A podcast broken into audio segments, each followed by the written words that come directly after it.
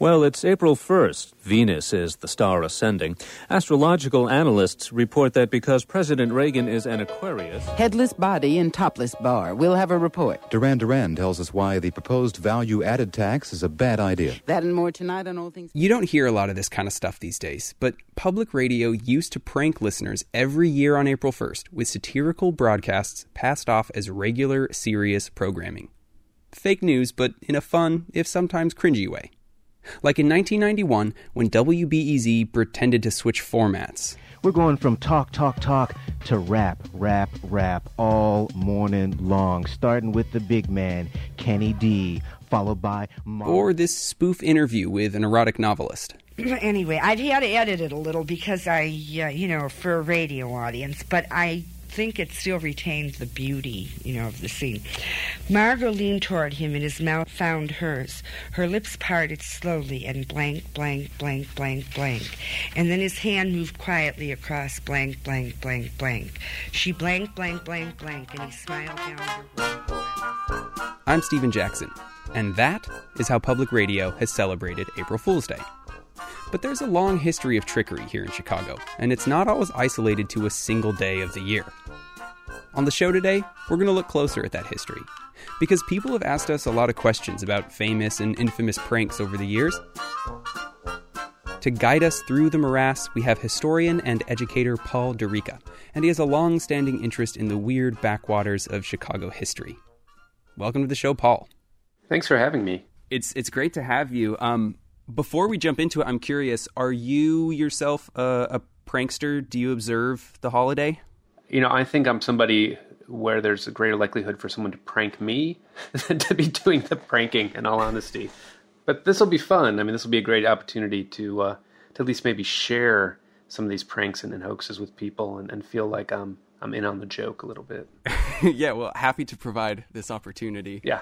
So, uh, what do you have for us today? So today, you know, I've got three stories for you. Um, they're all from different moments in, in, Chicago's past, but each one centers on a prank, hoax, or plot of some kind. And I was thinking, you know, since we are in Curious City on WBEZ, I would pick three stories, all of which have something to do with media here in Chicago. So, after the break, we're handing the show over to Paul. That's next. Do you need a break from the news? Well, my friend, Nerdette Podcast is here for you. Our show is all about delight. We laugh about what's happening in pop culture and feature thoughtful interviews with fascinating people. We even have a monthly book club that you can participate in. I could just go on and on about it. I loved this book. It was an experience, I'll tell you that. I discovered authors I had never heard of, and I'm really happy that I did. Come hang out with us. Listen to Nerdette wherever you get your podcasts. Our first story is something of a mystery. It may or may not have been a hoax, but it definitely was a mess, involving speculation, exaggeration, and some dubious motives. According to the newspapers, the winter of 1927 was a bad time to be a pigeon in Chicago's Loop. Along with usual threats of cold temperatures and a scarcity of food, came the possibility of a sudden death from above, in the form of a hawk known as Captain Kidd. The captain first appeared in an article in the Chicago Journal early in January when a reporter wrote that he had seen a rather large hawk dining on some pigeons on the steps of the Art Institute. In the days that followed, Chicagoans began to write in with their own hawk sightings. At one time, it flew about 50 feet from my window, and I would say it's the largest hawk I've ever seen in my life, and I've seen a good many. Its wingspread, to my judgment, is. The reported sightings increased, and with it the belief that an increasing number of defenseless pigeons were being slaughtered. It has been killing pigeons for the lust of killing, and seems apt to stay here until Chicago's supply of pigeons is killed off.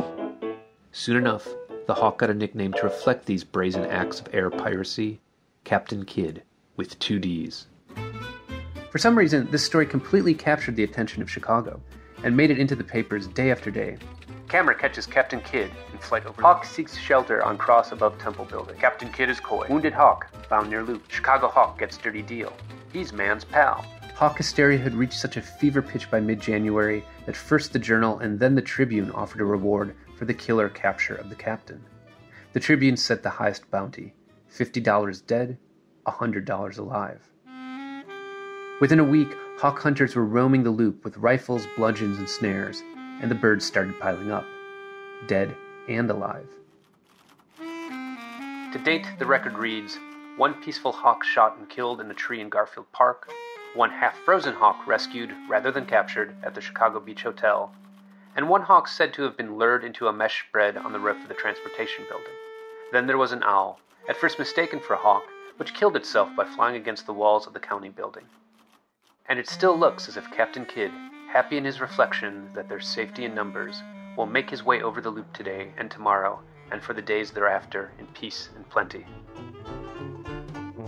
While all of this unfolded, the court of public opinion was divided. Some despised the captain for killing harmless pigeons, while others thought he was doing a public service. One alderman actually proposed an anti hawk resolution to the city council. And I quote There has recently come to our city a thief and a bandit, a murderer in the form of a hawk who has created consternation among peaceful pigeons that bring cheer to children and office wearied workers. And whereas, though his beak is red with the blood of innocent victims, Another alderman introduced this counter resolution. any wild denizen of field or forest courageous enough to invade the loop and eat occasional pigeons, said by some to be a public nuisance, should be encouraged. Therefore be it resolved that we commend said hawk for his bravery and service to the community, and discourage plots to take his life. Even the Board of Trade had an opinion. They were pro hawk, anti pigeon. So the obvious question here is why did the personal lives of birds enrapture Chicago for several months? And I think what you have to consider is when these sightings occurred, in the winter of 1927. Bear in mind, this was at the height of Prohibition and all of the crime that was attached to it. Two years later would be the St. Valentine's Day Massacre. There were lots of acts of violence unfolding in the city's streets, and perhaps in, in some small way, Captain Kidd and his escapades provided a distraction, a relief from these real acts of violence that were occurring in the city's streets. In any case, before too long, Chicago reached a hawk saturation point. The Chicago Journal announced they'd be releasing a fiction column based on the Hawks' exploits, at which point other newspapers decided the story was played out. They stopped reporting on it, and the public moved on to other things. Captain Kidd's last appearance came in April of that year, when the Tribune, determined to have the last word, reported that Captain Kidd had finally been captured by one Larry McGill, who used his umbrella to render the bird unconscious on an L platform. The captain's reign had come to an end. Now, whether the newspapers had hoaxed one another or the public remains an open question. All we have is the sensational reporting from the time. So, was there one killer hawk, multiple hawks, or none at all? We still don't know.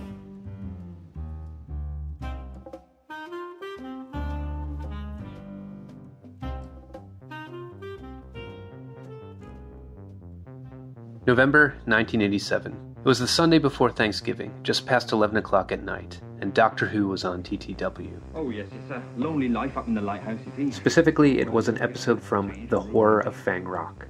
A classic if you're a Who fan, this story marks the one appearance of the Rutans, eternal foes of the Sontarans, which makes what happened next all the more serious. Unable to adjust the picture, Who viewers across Chicago sat transfixed as the screen went blank and an outside entity hijacked the transmission. For almost two full minutes, this entity controlled the airwaves. And what was it? A man, or what appeared to be a man, standing before what appeared to be a corrugated piece of metal, wearing a Max Headroom rubber mask. So, who is Max Headroom? This is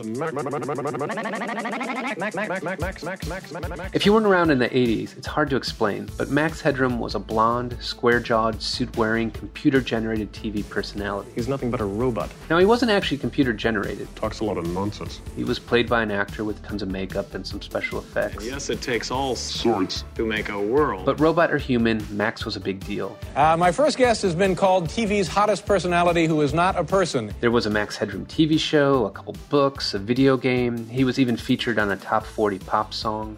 And for a while, he was the pitchman for New Coke. Catch the wave, Coke. His likeness was also heavily licensed, and there was lots of Max Headroom merchandise out there t shirts, mugs, and most relevant to our story, rubber masks. Unbeknownst to the viewers of Doctor Who, this was actually the second appearance of the Max Headroom impersonator that evening. Two hours earlier, he'd managed to hijack a WGN news broadcast just as they were sharing highlights from the Bears game that day. But that was just a blip. Max stood silently on screen, accompanied by a strange buzzing sound, for about 30 seconds, before the station wrested back control. Well, if you're wondering what's happened, so am I. Actually, the computer that we have running our news from. What unfolded on WTTW was different. Now, hijacking a television transmission is no easy feat.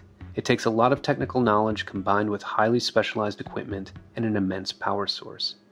So, considering the effort that must have gone into this prank, you'd think that Max would have planned something. Instead, the surviving footage suggests that once the signal was hijacked, he largely improvised. Between bits of unintelligible gibberish and moaning, Max took a swipe at WGN Sports announcer Chuck Swirsky, calling him a frickin' liberal. He also mocked WGN's call letters, they're short for World's Greatest Newspaper, nerds. Pretended to drink a Pepsi, a clear reference to the real Max's preference for Coke. And for reasons that are truly impossible to fathom, hummed the theme song from the 1960s cartoon Clutch Cargo. Now, near the end of the transmission, there was a quick cut, and Max returned with his pants down, his posterior exposed, while a woman, whose face is just out of the frame, spanked him with a fly swatter. And then, the image flickered to black, and the episode of Doctor Who resumed. As far as I can tell, a massive electric shock. He died instantly. Viewers were perplexed and pissed. Complaints flooded WTTW. This was the age of the VCR, and a lot of people were taping Doctor Who that night, and now their recording was ruined. The FCC also expressed concern. Pirating television signals was a pretty serious offense, but they were confident the man behind the mask could be identified and brought to justice. That never happened. Evidence suggests it was someone with inside knowledge of the two stations' operations and some kind of personal grievance against WGN, and weirdly, Chuck Swirsky. But no arrests were ever made. To this day, the Max Headroom incident, as it's commonly called, remains one of the greatest unsolved mysteries in broadcast history.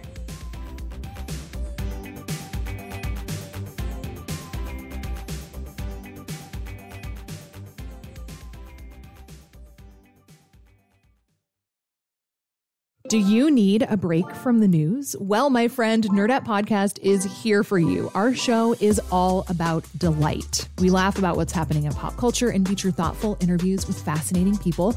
We even have a monthly book club that you can participate in. I could just go on and on about it. I loved this book. It was an experience, I'll tell you that. I discovered authors I'd never heard of, and I'm really happy that I did. Come hang out with us. Listen to Nerdette wherever you get your podcasts. At the corner of Wells and Superior in the River North neighborhood, there's a snug bar with a neighborhood feel. That also happens to be the site of the greatest media hoax in Chicago history. But it wasn't members of the media fooling one another, as may have been the case with Captain Kidd, or an unknown individual pranking the media, as in the Max Headroom incident. In this case, it was undercover reporters themselves doing the hoaxing, and their target, the city of Chicago. To tell this story, we have to start in 1977 with journalist Pam Zekman. She and her colleagues kept receiving complaints from small business owners that city inspectors were demanding bribes, either to facilitate permits or to ignore code violations. Here's Zekman in a 2012 interview with WBEZ. They complained about it, but they didn't want to cooperate in investigation for fear that if they went public with their complaints, that the city powers that be would shut them down. Understandable fear. So we talked about it and we thought about it and decided that the only way we were going to be able to actually document this kind of thing was to become the victims. Business owners won't talk to us about shakedowns? No problem. We'll just start our own business and see what happens. She pitched the idea to her editor at the Chicago Sun-Times. They gave it the green light and put a small team of reporters on the story.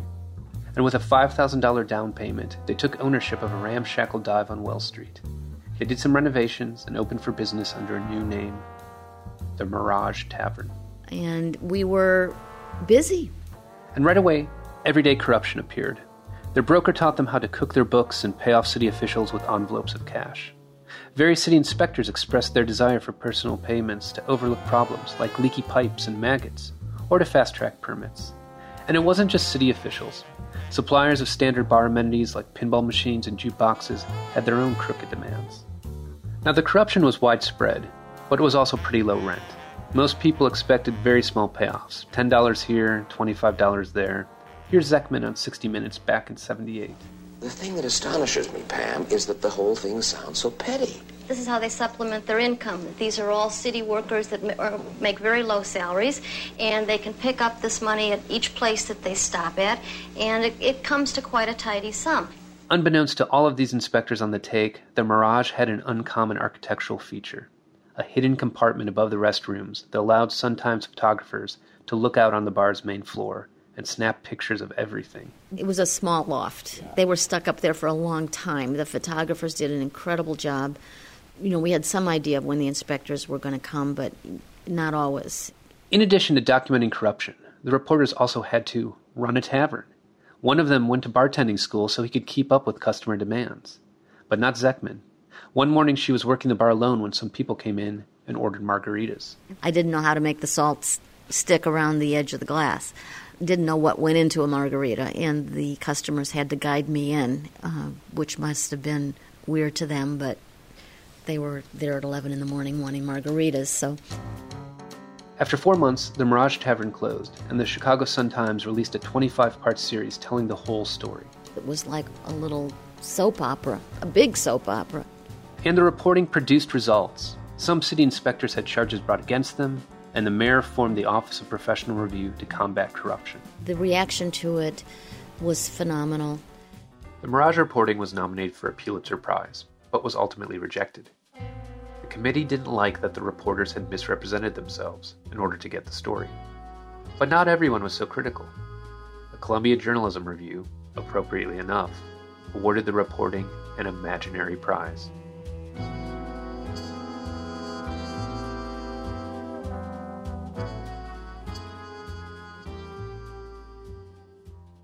Paul, before we let you go, are there any other stories that we maybe didn't have time to include but are, are worth mentioning here? Oh, there's so many great stories. I really wish I had had time to talk about the Whitechapel Club.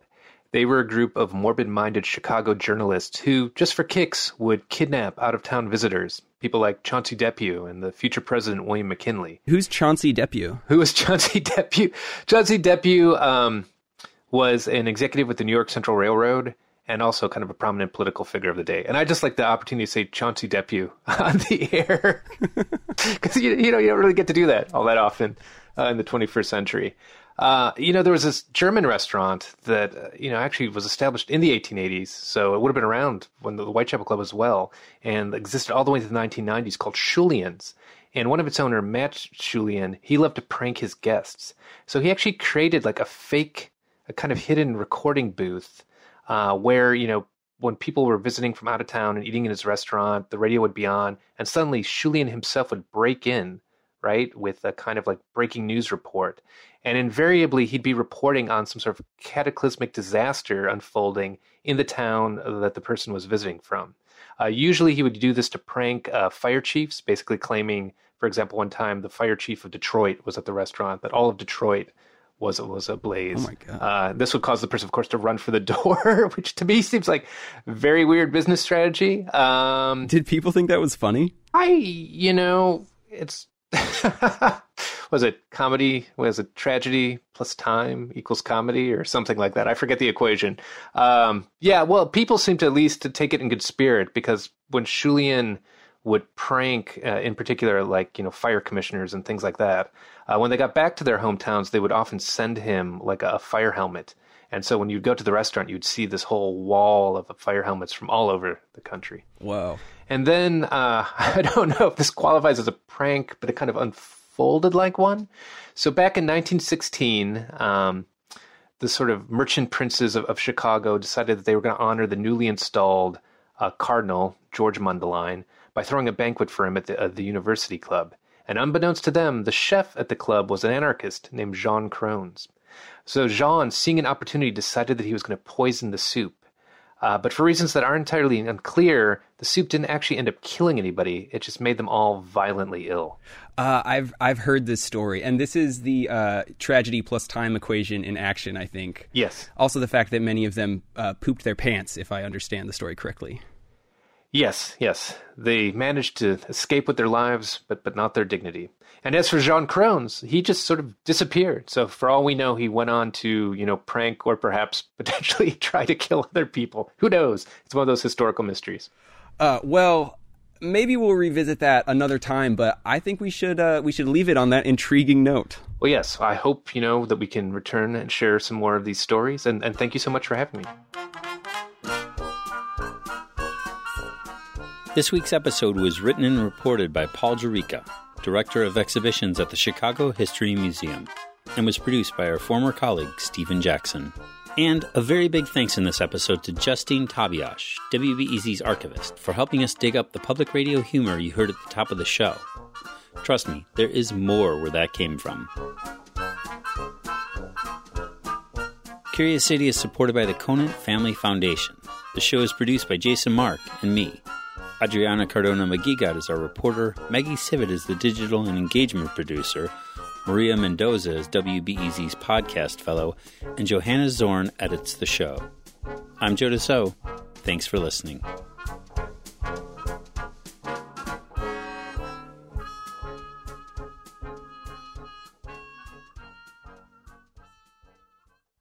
Before we start the show, we here at Curious City want to let you in on a little known fact about WBEZ. 89% of all our funding comes from community support, including contributions from curious listeners like you. If this program has changed how you see Chicago, please consider supporting this program at wbez.org/curious. Thank you.